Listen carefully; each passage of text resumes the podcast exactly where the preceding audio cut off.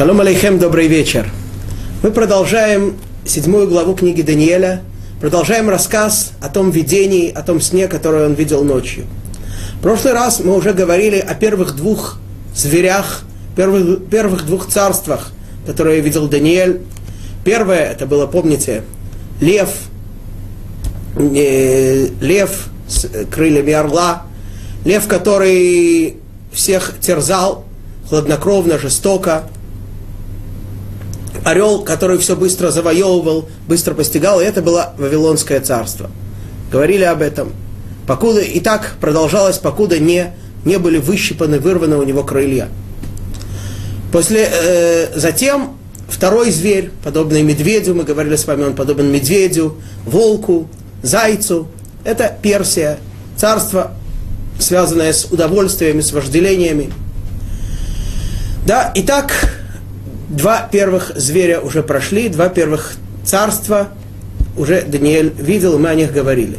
Продолжим дальше его видение. Итак, седьмая глава, седьмой стих. Э, прошу прощения, шестой стих. Батар дна, хазей гавейт, вааро ахари, кинмар, вела гапин арба, ди оф аль варба рашин, лехейвата, Вешолтан Егив Ла. Переведем.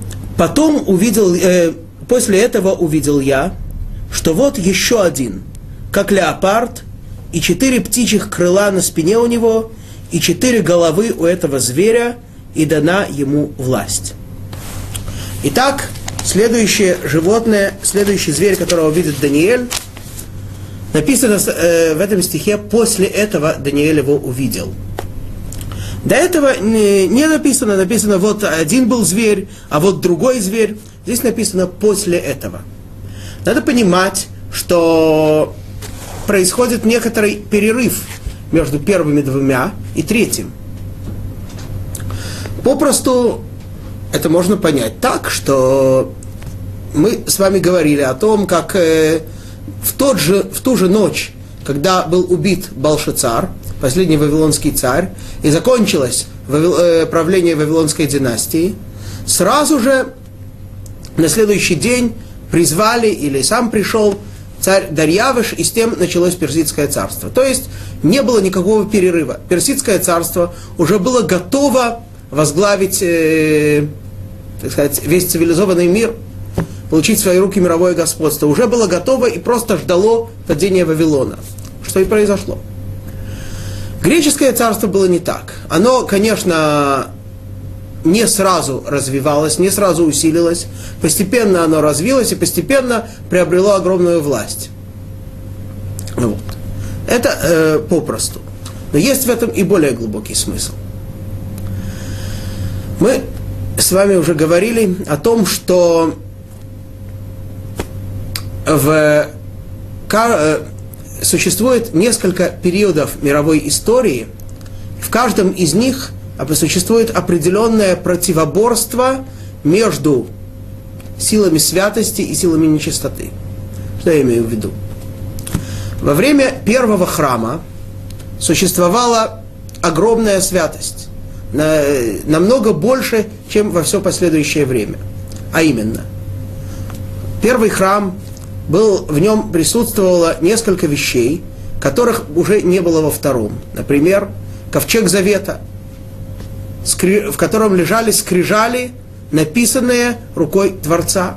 Скрижали завета, на которых были высечены 10 речений, по-русски не совсем точно называют 10 заповедей, которые были чудесным образом высечены на скрижалях насквозь, и те буквы, которые были, как, как, говорятся, как говорится, с дырками, их внутренности держались чудесным образом. Да? Это была писа, надпись Всевышнего. Если перевернуть эти скрижали наоборот, то можно было прочитать то же самое, хотя по всем естественным законам это так не получается. Да, то есть мы видим, что присутствовали такие явные свидетельства, явные чудеса, явная связь между Творцом и человеком. Также были в первом храме у первосвященника в, нагруднике святые имена, которые называют, и святые имена Всевышнего, Урим Ветумим. Мы знаем сейчас, какие это были именно имена, но сейчас они уже, и даже во втором храме, они уже не действовали чудесным образом, а именно, каждый раз, когда первосвященник, когда первосвященник или царь, руководитель еврейского народа должен был получить ответ на какой-то принципиально важный вопрос, касающийся всего, э, всего еврейского народа, он вставал перед священником, э, точнее, за священником. Священник, э, он произносил вопрос, священник этот вопрос слышал, да, и у него на нагруднике, на котором было 12 камней, на которых были высечены имена колен еврейского народа, зажигались определенные буквы, которые, из которых надо было еще знать, как составить ответ, но первосвященник составлял из них ответ, и таким образом получал ответ свыше на принципиально важный для еврейского народа вопрос. Это, во втором храме этого уже не было, это уже не действовало. Также было в первом храме пророчество – дар пророчества. Человек, работая над собой, совершенствуя себя, поднимая себя духовно все выше и выше, мог достичь такого уровня, при котором он вступал в контакт с Творцом и, находясь в определенном состоянии от, э, отстраненном от обычной жизни, да, он, получ, он получал откровение от Всевышнего. То есть это могло быть во сне, быть в каком-то подобии обморока, что-то такое. Пророк, лишал, пророк э, лишался своих чувств, лишался всех земных ощущений и вступал и, и, и слышал от Творца, что он ему говорит, и также мог и ответить ему. Потом он приходил в чувство и сообщал по мере необходимости, если ему было это заповедано, это пророчество. Вот. Ну, самый великий наш пророк Моше Рабейну, учитель наш Моше, он удостоился такого уровня пророчества, что даже оставаясь при всех земных чувствах, он мог общаться с Творцом. Другие пророки этого не достигли и, в общем-то, не могли достичь. Это, этот дар из всех евреев был дан только одному человеку. Вот. Но, тем не менее, пророчество было. Был контакт со Всевышним, и человек мог узнать, что именно хочет от него Творец для него и для всего народа. Это было только в первом храме, во втором храме этого не было. Соответственно с этим, в первом храме были силы нечистоты, а именно страшное, нам сегодня не представить, страшное непреодолимое желание идолопоклонства. Поклонение идолу, желание связаться, подчиниться каким-то тем или иным духовным силам и от них, с помощью них получать духовность, с ними связываться, от них получать духовное наслаждение, от них получать э, знания о будущем и тому подобное. Тора это строго-настрого запрещает. Это есть не что иное, как бунт против Всевышнего, если человек э, предполагает, если человек э, подчиняется каким-то силам, которые не более как э, посланцы Творца, не более как инструменты его действия, да, если человек начинает им подчиняться, человек придает им самостоятельное значение, это есть бунт против Творца. Это, бунт, это одно, из сам, одно из самых страшных преступлений. Вот. И нам сегодня не, невозможно представить, как человек настолько яростно стремился пойти и поклониться какой-то статуе, что он с этого имел. Однако тогда это было естественным ходом событий, и тогда это было очень сильное влечение. И человек, тем не менее преодолевая его, достигал высокой степени святости и мог даже достичь пророчества. К сожалению, евреи не использовали это стремление как испытание, благодаря которому они могли дойти, достичь святости. К сожалению, большая часть еврейского народа не выстаивала, включая даже руководителей еврейского народа, даже царей, не, устаивали в этом, не выстояли в этом испытании и под, по, подверглись служению идолов, идолам в результате совершили столько грехов, столько преступлений, что первый храм, уже не могли удостоиться присутствия первого храма, и первый храм был разрушен, евреи были изгнаны в Вавилон. Когда евреи вернулись из Вавилона, да, после 70 лет изгнания, построили второй храм, то мудрецы и пророки, которые еще были среди еврейского народа, увидели, что это дурное начало, это стремление служить и поклоняться идолам, и сейчас с ними находится. Сказали они, как же это так? Ведь э, из-за него погибло столько человек, из-за него был разрушен первый храм, из-за него мы были изгнаны в Галут. Сейчас мы возвращаемся и снова появилось это влечение, это стремление. Сказали, э, сказали мудрецы, нет, надо его устранить. И рассказывается в Талмуде, что мудрецы постились, очень много постов, постились, молились, и действительно им это удалось, и Всевышний устранил это дурное начало. С того момента, конечно, запреты на идолопоклонство существуют, и все законы, связанные с идолопоклонством, остаются в силе, но такого сильного, такого вожделения, такого стремления уже нет. Да. И даже если мы сегодня видим э, те или иные места в мире, общины, которые поклоняются идолам с, такой, с таким ярким желанием, надо представить, что это практически ничего по сравнению с тем, что было тогда. Так и произошло, однако, и мудрецам удалось это сделать, однако вместе с тем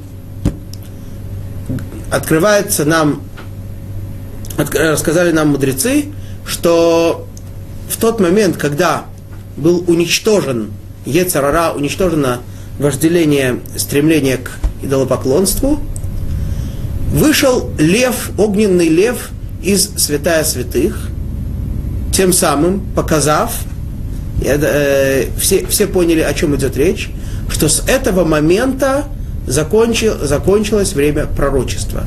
Пророческого дара больше не будет. Да.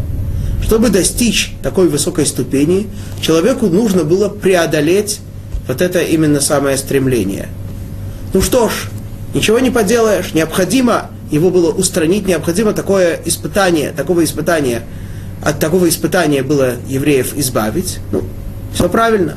Однако достижение, которое могло быть в результате преодоления этого Ецарара, а не, так сказать, устранения его, уже нет. Поэтому пророчество с того момента уже перестало существовать. Итак, наступает новый период. Да, э, об этом и идет речь. Теперь, с одной стороны, это не пророчество, не возможность такого контакта со Всевышним, не письменная Тора, а мудрость, которая вроде бы имеет своим источником, э, наоборот, которая не приходит свыше, а э, которую создает человек, мудрость мудрецов, которые изучают Тору, постигая волю Творца, развивая понимание того, что же именно хочет от нас Творец, тем самым достигают святости, и тем самым достигают совершенства, достигают э, величия в святости, в близости к Творцу, в понимании Его воли. Это с того момента начала развиваться устная Тора так, как она не развивалась даже до этого. Да, и мы, э, мы говорили с вами об этом, помните, когда мы говорили о том, что с того момента, по одному из мнений, появился священный шрифт Ктав Ашурит, которым написано Сефер Тора и на сегодняшний день, да, до этого евреи его не удостоились. Почему? Потому что смысл этих букв, это э, понимание, объяснение этих букв было дано только людям, которые сами с помощью своих собственных усилий, так сказать, из тьмы, они благодаря э, неспосланному на них сверху свету, постигают и объясняют смысл этих букв, смысл устной Торы. Вот. Но естественно, этому было и противостояние. Какое же было этому противостояние? Это тот третий зверь, то третье царство, о котором мы сейчас говорим. Но для начала объясним э, сам стих. Итак, мы говорим про зверя, который как леопард. Леопард – это не лев, да, это не такой, это не царь зверей, он не такой жестокий, он не такой всесильный, как лев, да. Но он очень дерзкий. Леопард может напасть даже на животное, которое вроде бы много больше его и которому даже лев не, не, не пытается подступиться. Леопард, у него нет такого, он дерзок. И эта дерзость была присуща греческому царству. Да, так э, величайший греческий монарх Александр Македонский, хотя и не обладал такой абсолютной властью, как, скажем, Навуходнецар, он, тем не менее, с дерзостью пошел и завоевал многие царства и создал огромную империю. Это, это, это указывает на дерзость. И это леопард. Что, что дальше у него мы видим? Четыре птичьих крыла. Да. Почему четыре птичьих крыла? Да, что крылья символизируют стороны света. Итак, э, этот леопард с дерзостью и с легкостью идет на все четыре стороны света и завоевывает земли, завоевывает страны. Как птица, как, как птица быстро летит с легкостью, так же и он с легкостью во все четыре стороны идет и завоевывает. После этого, что сказано, четыре головы у этого зверя. После того, после правления Александра Македонского, открывают нам мудрецы, царство его было разделено на четыре царства. Я встречал в разных источниках разные объяснение тому, какие же это четыре царства. В одном я видел, что это Рим, Египет и Эрец Израиль, да, земля Израиля и Персия.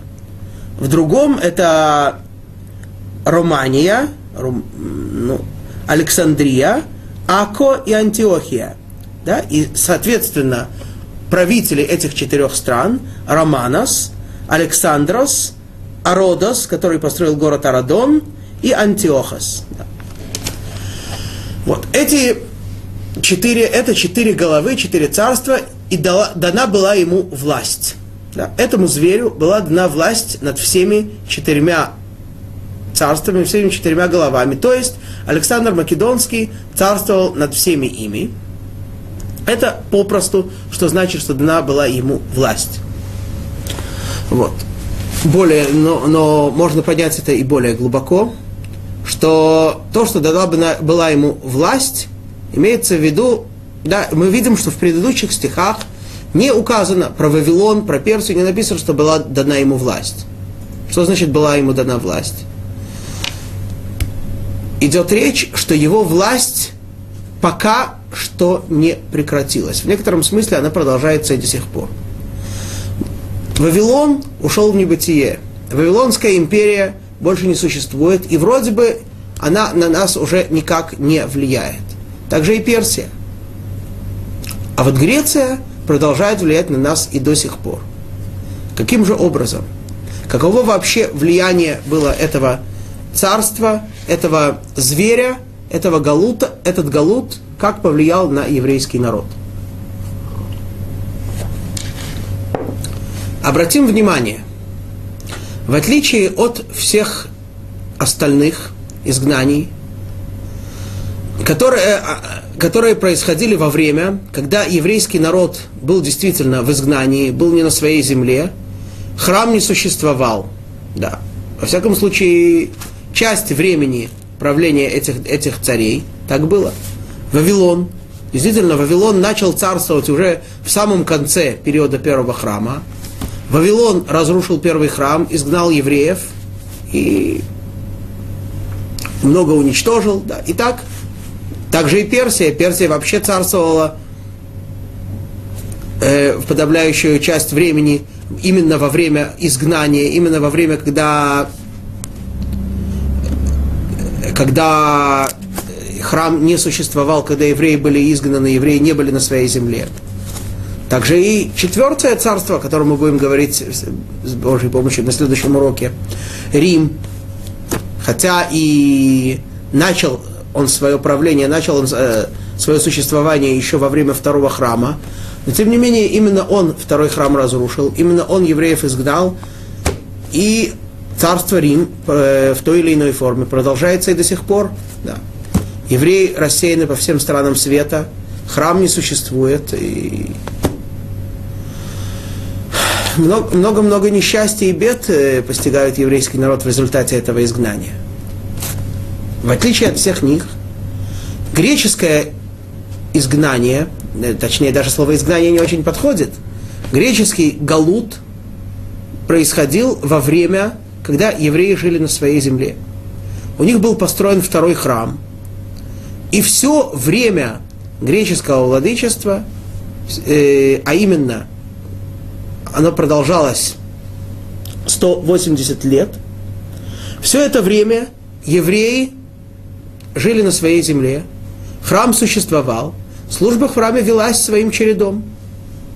Собственно говоря, греки и не, ста, не ставили своей целью разрушить храм, изгнать евреев. У них не было такой цели – Наоборот, э, они, они приветствовали в некотором смысле храмовую службу.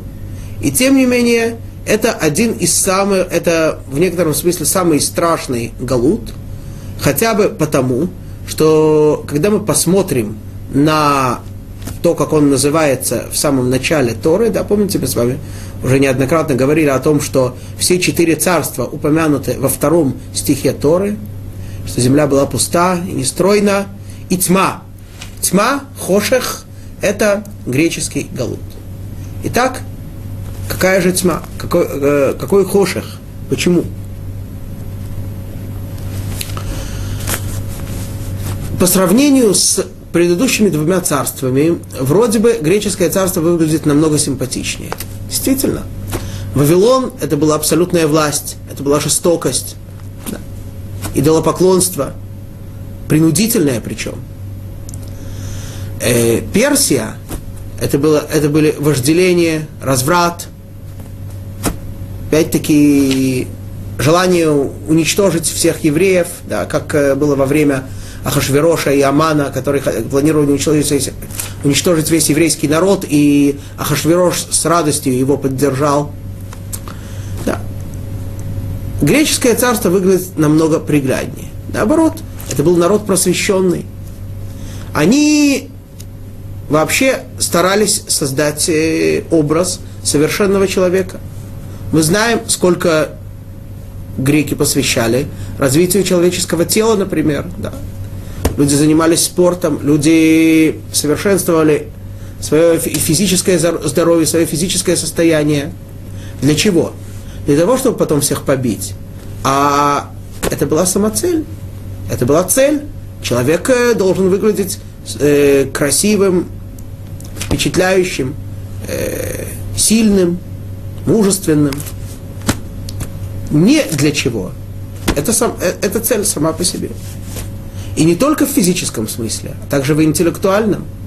Мы знаем, как греки, э, какое огромное внимание греки уделяли развитию наук, как они тщательно изучали все научные разработки предыдущих культур и народов. Да? Ну, конечно, многие из них присвоили себе, ну как же иначе, так обычно и бывает. Вот. Но, тем не менее, многое и сами развили. Философские школы, которые существовали в Греции на протяжении многих лет. Не только наука, и искусство тоже. Да. Скульптура, архитектура, произведения поэзии. Это все Греция всем этим славится. Да. То есть мы видим, что это был народ очень культурный, очень просвещенный, очень талантливый. Более того, это не только общечеловеческая оценка. Мудрецы очень высоко ценят, например, древнегреческий язык. Они сообщают нам, мы сейчас уже не можем себе представить, да И те, да, да, и те, кто знают древнегреческий язык,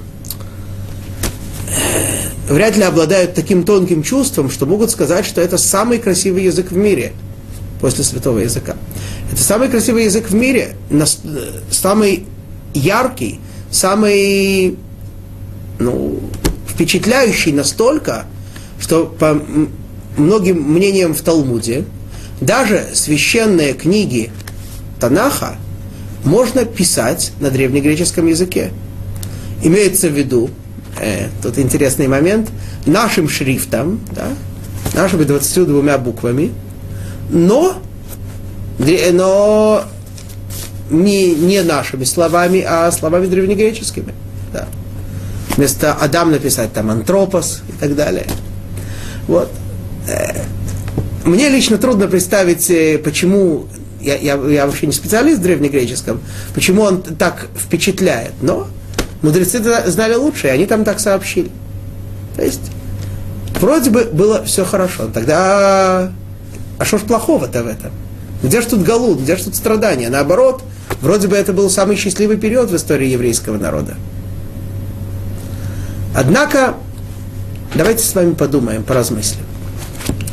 Итак, человек, вот он так э, работает над собой, он совершенствует свое тело, он становится сильным, ловким, быстрым. Да, так, э, как, как мы знаем про, из различных мифов древнегреческих и более реальных историй, которые нам, которые нам повествуются. Человек э, совершенствует свой разум, становится выдающимся философом, становится мыслителем, да, мыслит все время, рисует хорошо, стихи пишет, да, скульптуры высекает. Ну, очень хорошо. Вопрос в том, а для чего? Вот так человек живет, так человек создает, все, все это создает, все это совершенствует. Хорошо. Он проживет так, может быть, 70 лет, может быть, 80, может и 150.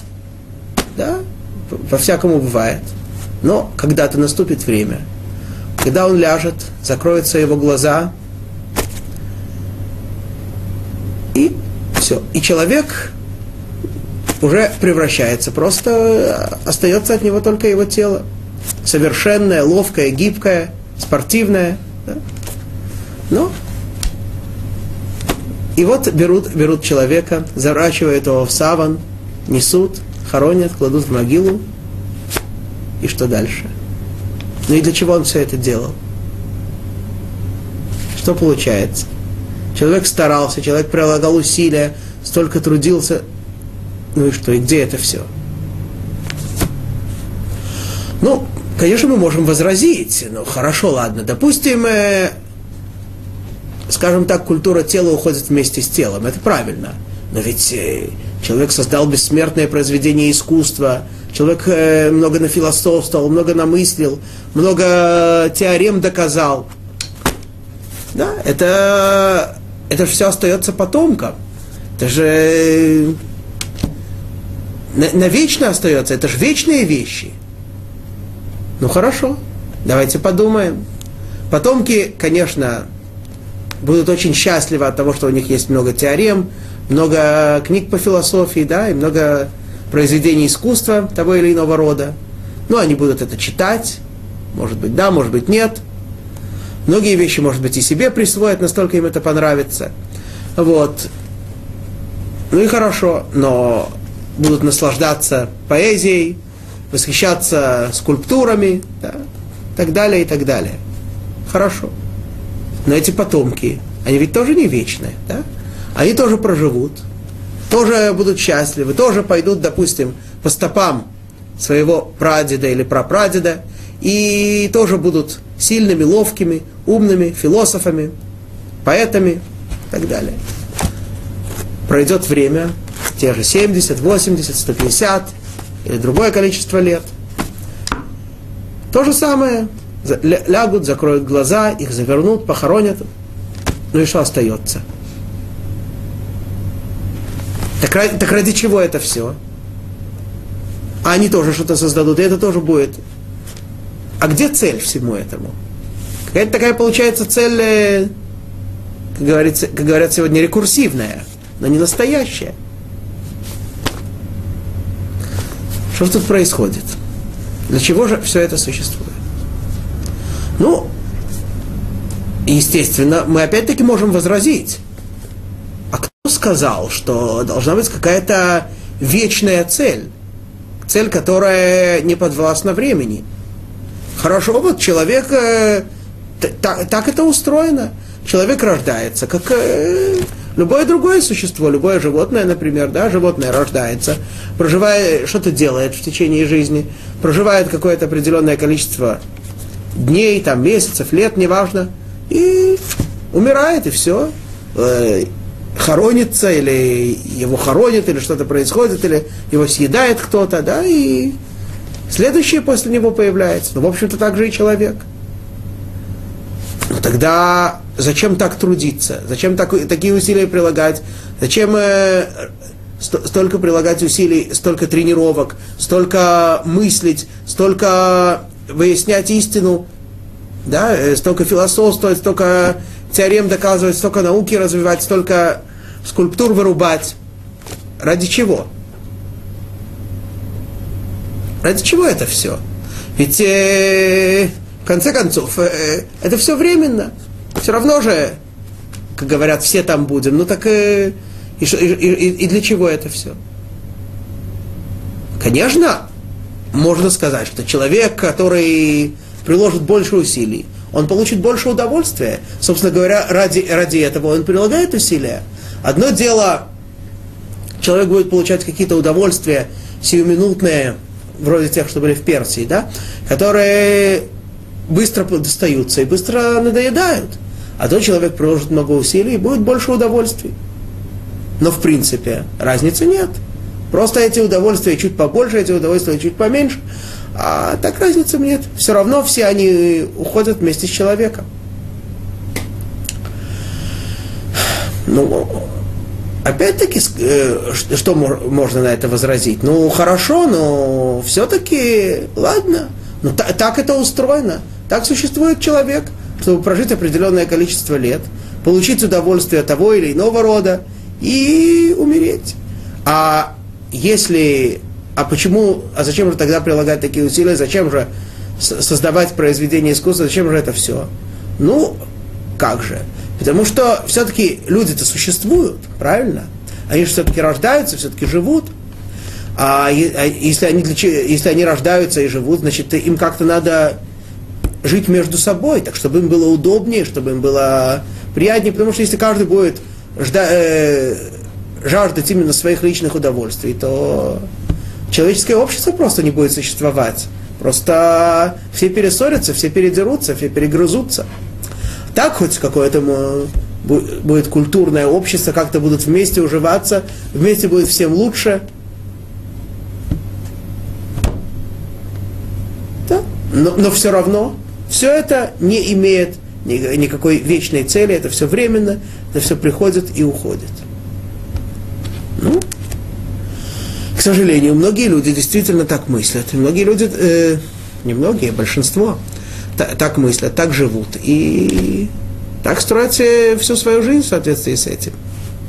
И действительно, с такой, э, с, с, таки, с, такой, с такой мыслью уходят из жизни. И те, те, то число лет, которое они прожили, прострадали, протрудились, все, уходит.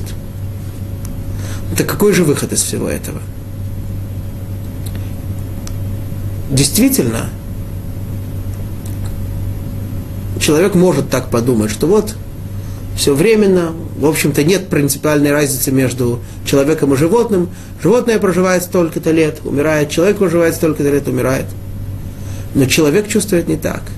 Человек, если он будет честным собой, он ощущает, что нет, это, этого не может быть. Не может быть, что все временно. Об, обязано быть так, что человек живет вечно. Обязано быть так, что есть в человеке часть, которая не подвластна времени вообще, которая вечна. Обязан, э, э, не может быть иначе.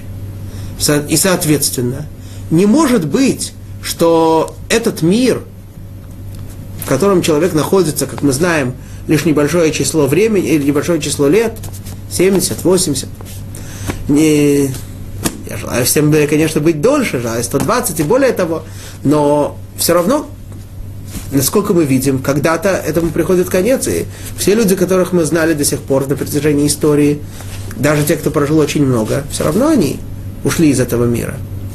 Но ушли из этого мира не значит э, исчезли, не значит прекратили свое существование. Просто поменяли место пребывания. Значит, этот мир не является каким-то, не является конечным пунктом, не является самоцелью. Этот мир является звеном, является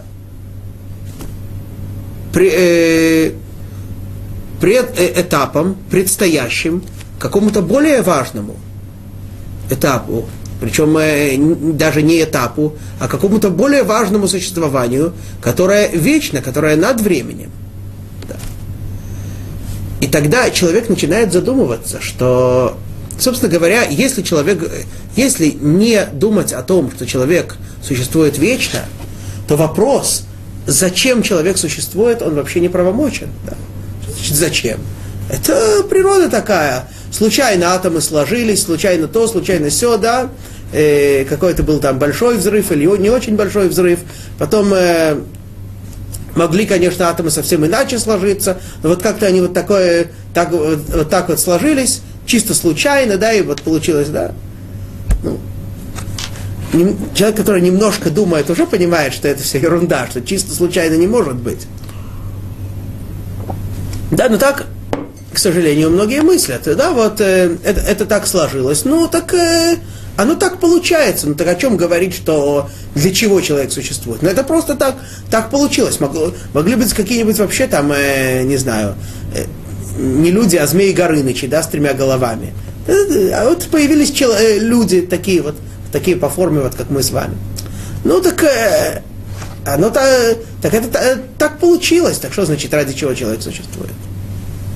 Однако, когда человек действительно честно начинает мыслить, начинает задумываться, начинает понимать, что не может быть такого, что такой совершенный, такое совершенное существо, обладающее разумом, обладающее чувством, обладающее хотя, хотя бы в том смысле, в котором понимают это э, все люди душой, я уж не говорю про настоящий смысл этого слова, э, человек понимает, что это не может быть только ради этого мира. Она, а как мы говорим, наоборот, этот мир только предыдущее звено, только коридор перед дворцом, в который человек э, вступит после того, как пройдет этот коридор. А если так, то человек начинает понимать, что я, если я существую не просто так, а кто-то кто больше меня, кто ничем не ограничен, кто властвует над всем, кто знает все, что происходит, и кому почему-то очень важно, что происходит со мной и каким я буду.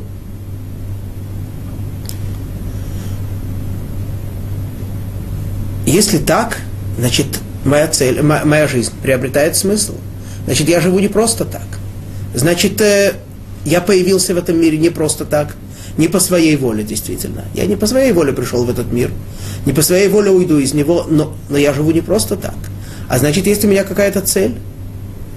И эта цель достичь, достойно достичь дворца, пройти коридор и достичь дворца, и там существовать навечно. Творец открыл нам, что Он проявился нам как добрый и творящий добро, и Он хочет создать человеку, создал человека для того, чтобы э, сделать ему максимально добро. А для того, чтобы сделать ему добро, ведь э, мы, мы знаем, что если человек получает добро просто так незаслуженно, он не чувствует особой радости. Поэтому Творец, творя, э, желающий дать человеку максимальное добро, дает человеку возможность почувствовать, что он получает это добро заслуженно.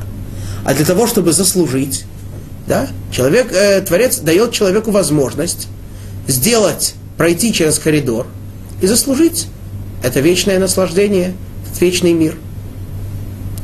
Да, но, естественно, тут сразу же возникает вопрос, а как пройти через этот коридор? Ведь э, что, что нужно делать, что не нужно? Действительно, если бы Творец велел человек, э, сказал человеку, что вот э, живи в этом мире, пройди через этот коридор и достигни вечности, но не сказал бы, что ему делать, можно так сказать, это было бы жестоко с его стороны. Потому что как бы тогда знал человек, что делать? Человек бы наоборот, э, скорее всего, делал бы часто противоположное. Однако, снова мы говорим, что Творец добрый и творит добро, и он по своей доброте дал человеку карту, путеводитель, как ему идти по, по этому коридору, что следует делать, что не следует делать, да, и таким образом, как прийти к заветной цели. И действительно, человек, изучающий Тору, постигающий волю Творца, узнает и понимает, что следует делать, что не следует делать. И поэтому тем самым он, э, следуя этому пути, следуя этому указанию, совершенствует себя, совершенствует э, не только себя, становится по-настоящему добрым. И опять-таки добрым по-настоящему, поскольку Творец, он источник добра, то человек уподобляется Творцу в тех проявлениях добра, которые нам показывает Творец. Вот. И человек таким образом совершенствуется, притворяет то, что он изучает в жизни, в деле, да, исполняя волю Творца, тем самым действительно проходит коридор и заслуженно достигает цели.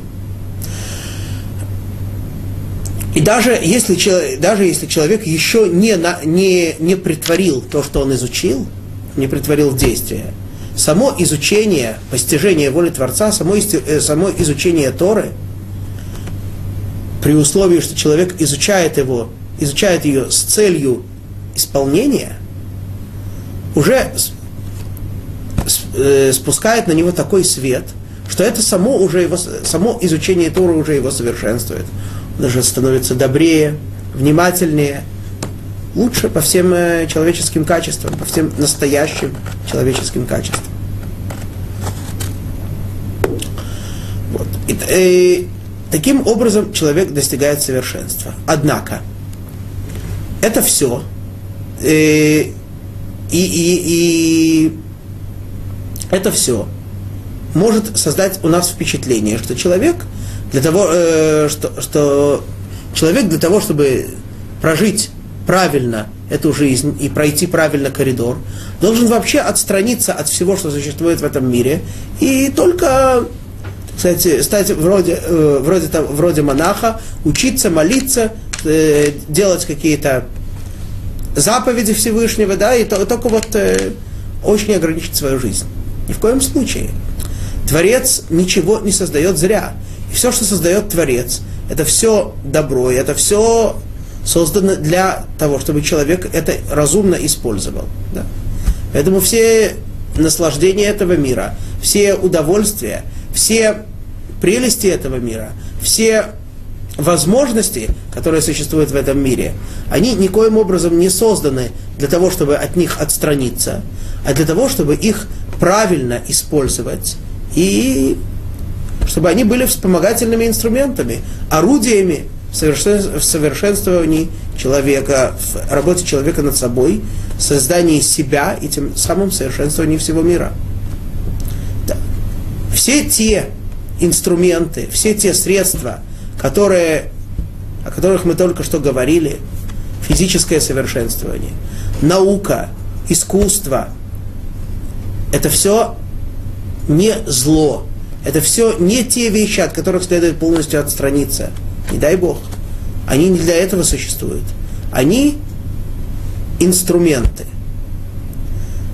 В этом и заключается принципиальная разница между подходом еврейским и подходом греческим. Евреи, Тора нас учит, да, что все святые, все эти э, вещи, они все средства. также человеческий разум, человеческое, человеческие чувства, человеческие физические возможности – это все инструменты, святые инструменты для того, чтобы человек их использовал для святости, для службы Творцу. Да.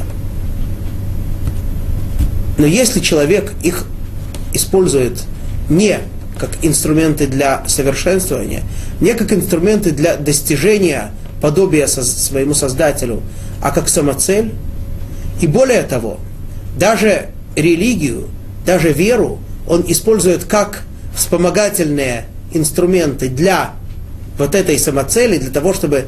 А самоцель заключается в том, чтобы создать себя совершенным физически и интеллектуально, тогда мы и имеем вот этот в греческий галут, мы имеем в виду эту тьму. Это и называется тьма, да. Когда человек берет самые, э, все, самые святые инструменты, самые удивительные возможности, которые дает ему Творец, и использует их с противоположной целью, превращает их вместо средств в самоцель. Да. Мы обычно приводим э, в таком случае слова из книги Берешит. В книге Берешит в в первой ее главе приводится, э, э, там, там после, после греха первого человека рассказывается о первых потомках его, первых людях, которые населяли землю.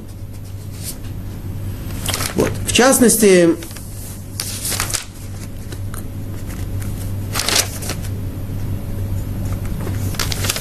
это, о, здесь э, рассказывается о различных потомках потомках э, Каина.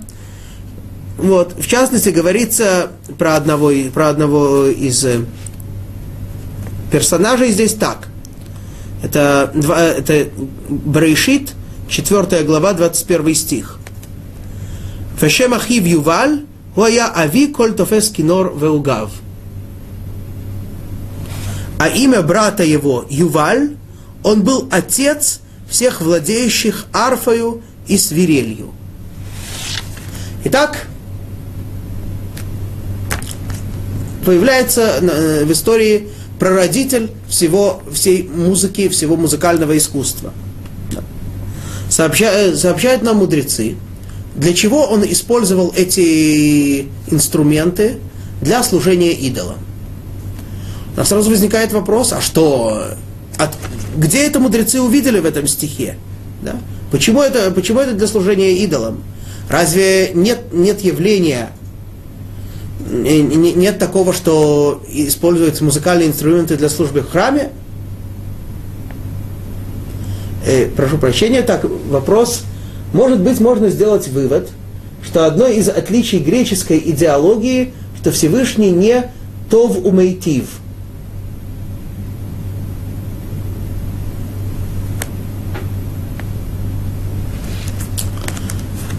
э, Тову Майтив это значит добрый и творящий добро.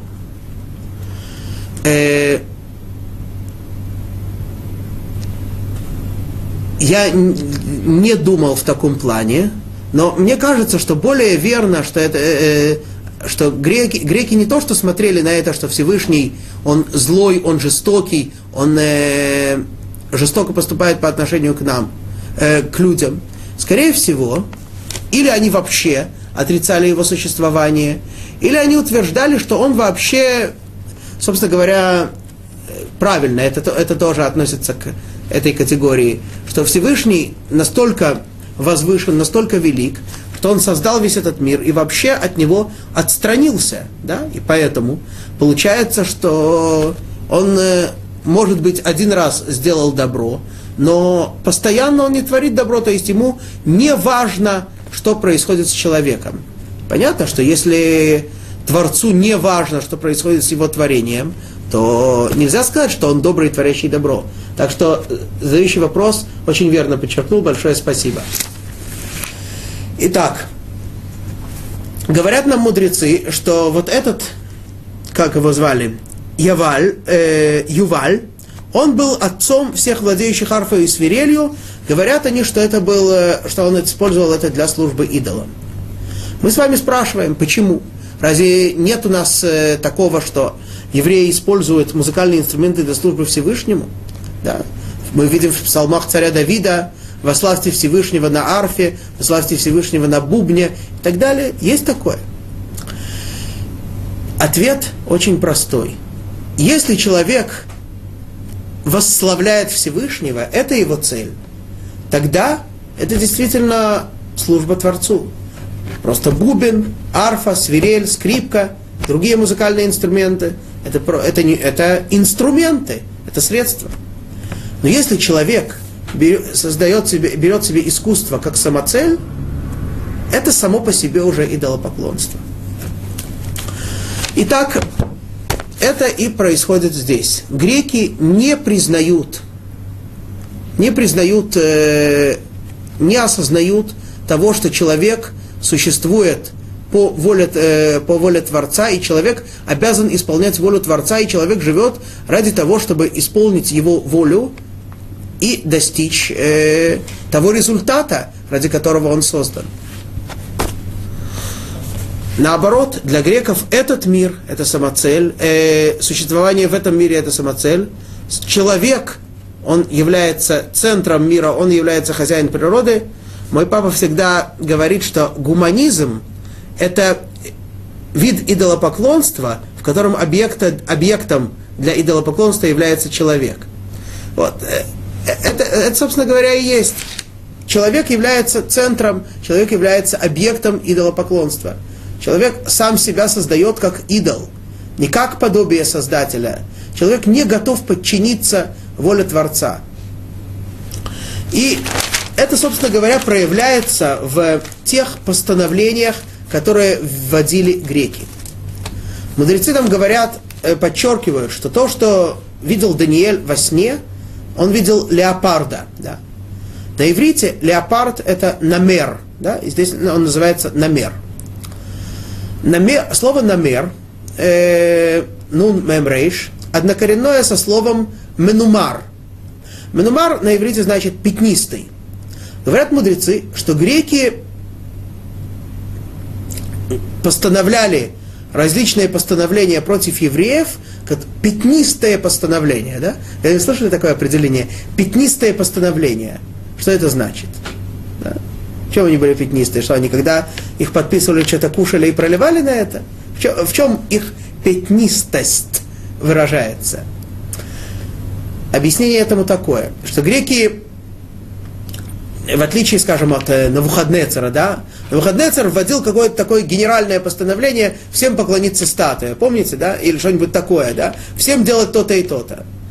Одно грозное постановление никто не избежит один раз – Греки не наводили таких всеобъемлющих страшных постановлений, но они хотели превратить всю жизнь человека в такую пятнистую. Немножко свет, немножко тьма, немножко свет, немножко тьма.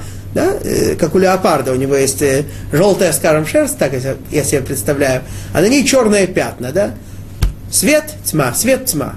Такую жизнь хотели сделать греки евреям. Вот. И это, это и есть тьма, настоящая тьма. В соответствии с этим и постановления, да, которые греки вводили против еврейского народа, они и были направлены на то, чтобы отдалить евреев от Творца, а именно – не, не то, чтобы сделать их атеистами, не то, чтобы они перестали соблюдать за, э, заповеди. Наоборот, они были очень за то, чтобы каждый народ соблюдал свою традицию, и даже за то, что у них существовал храм, приносили жертвы. Это очень красиво, это очень эстетично, это очень э, элегантно, да? Какие-нибудь такие слова. Вот. Э, очень хорошо, грекам это не мешало. Что им мешало? Книге, э, книге Антиоха, да, так называемый Мегилат Антиохас, в котором рассказывается подробно о постановлениях греков, греков против евреев и о восстании еврейского народа и чуде, которое произошло в результате этого ханукальном чуде, там говорится, что грекам было важно, чтобы евреи не соблюдали три вещи, а именно субботу, э, освящение нового месяца и обрезание. Почему? Что грекам очень мешало, чтобы люди отдыхали.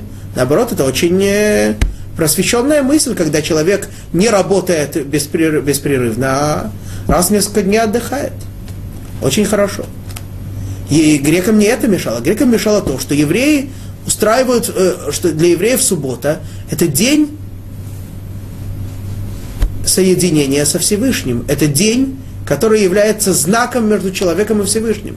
Грекам мешало, что есть какой-то контакт между человеком и Всевышним. Что значит такое? Хорошо, ты, ты молишься, пожалуйста, молись, это твоя традиция. Ты там исполняешь что-то, ты делаешь что-то, все, ты, ты, ты тут работаешь, тут не работаешь, хорошо, но, чтобы, но, но, но ты говоришь, что это знак союза между тобой и Всевышним. Каким Всевышним? Всевышний далеко, Всевышнему на тебя наплевать, так греки утверждали.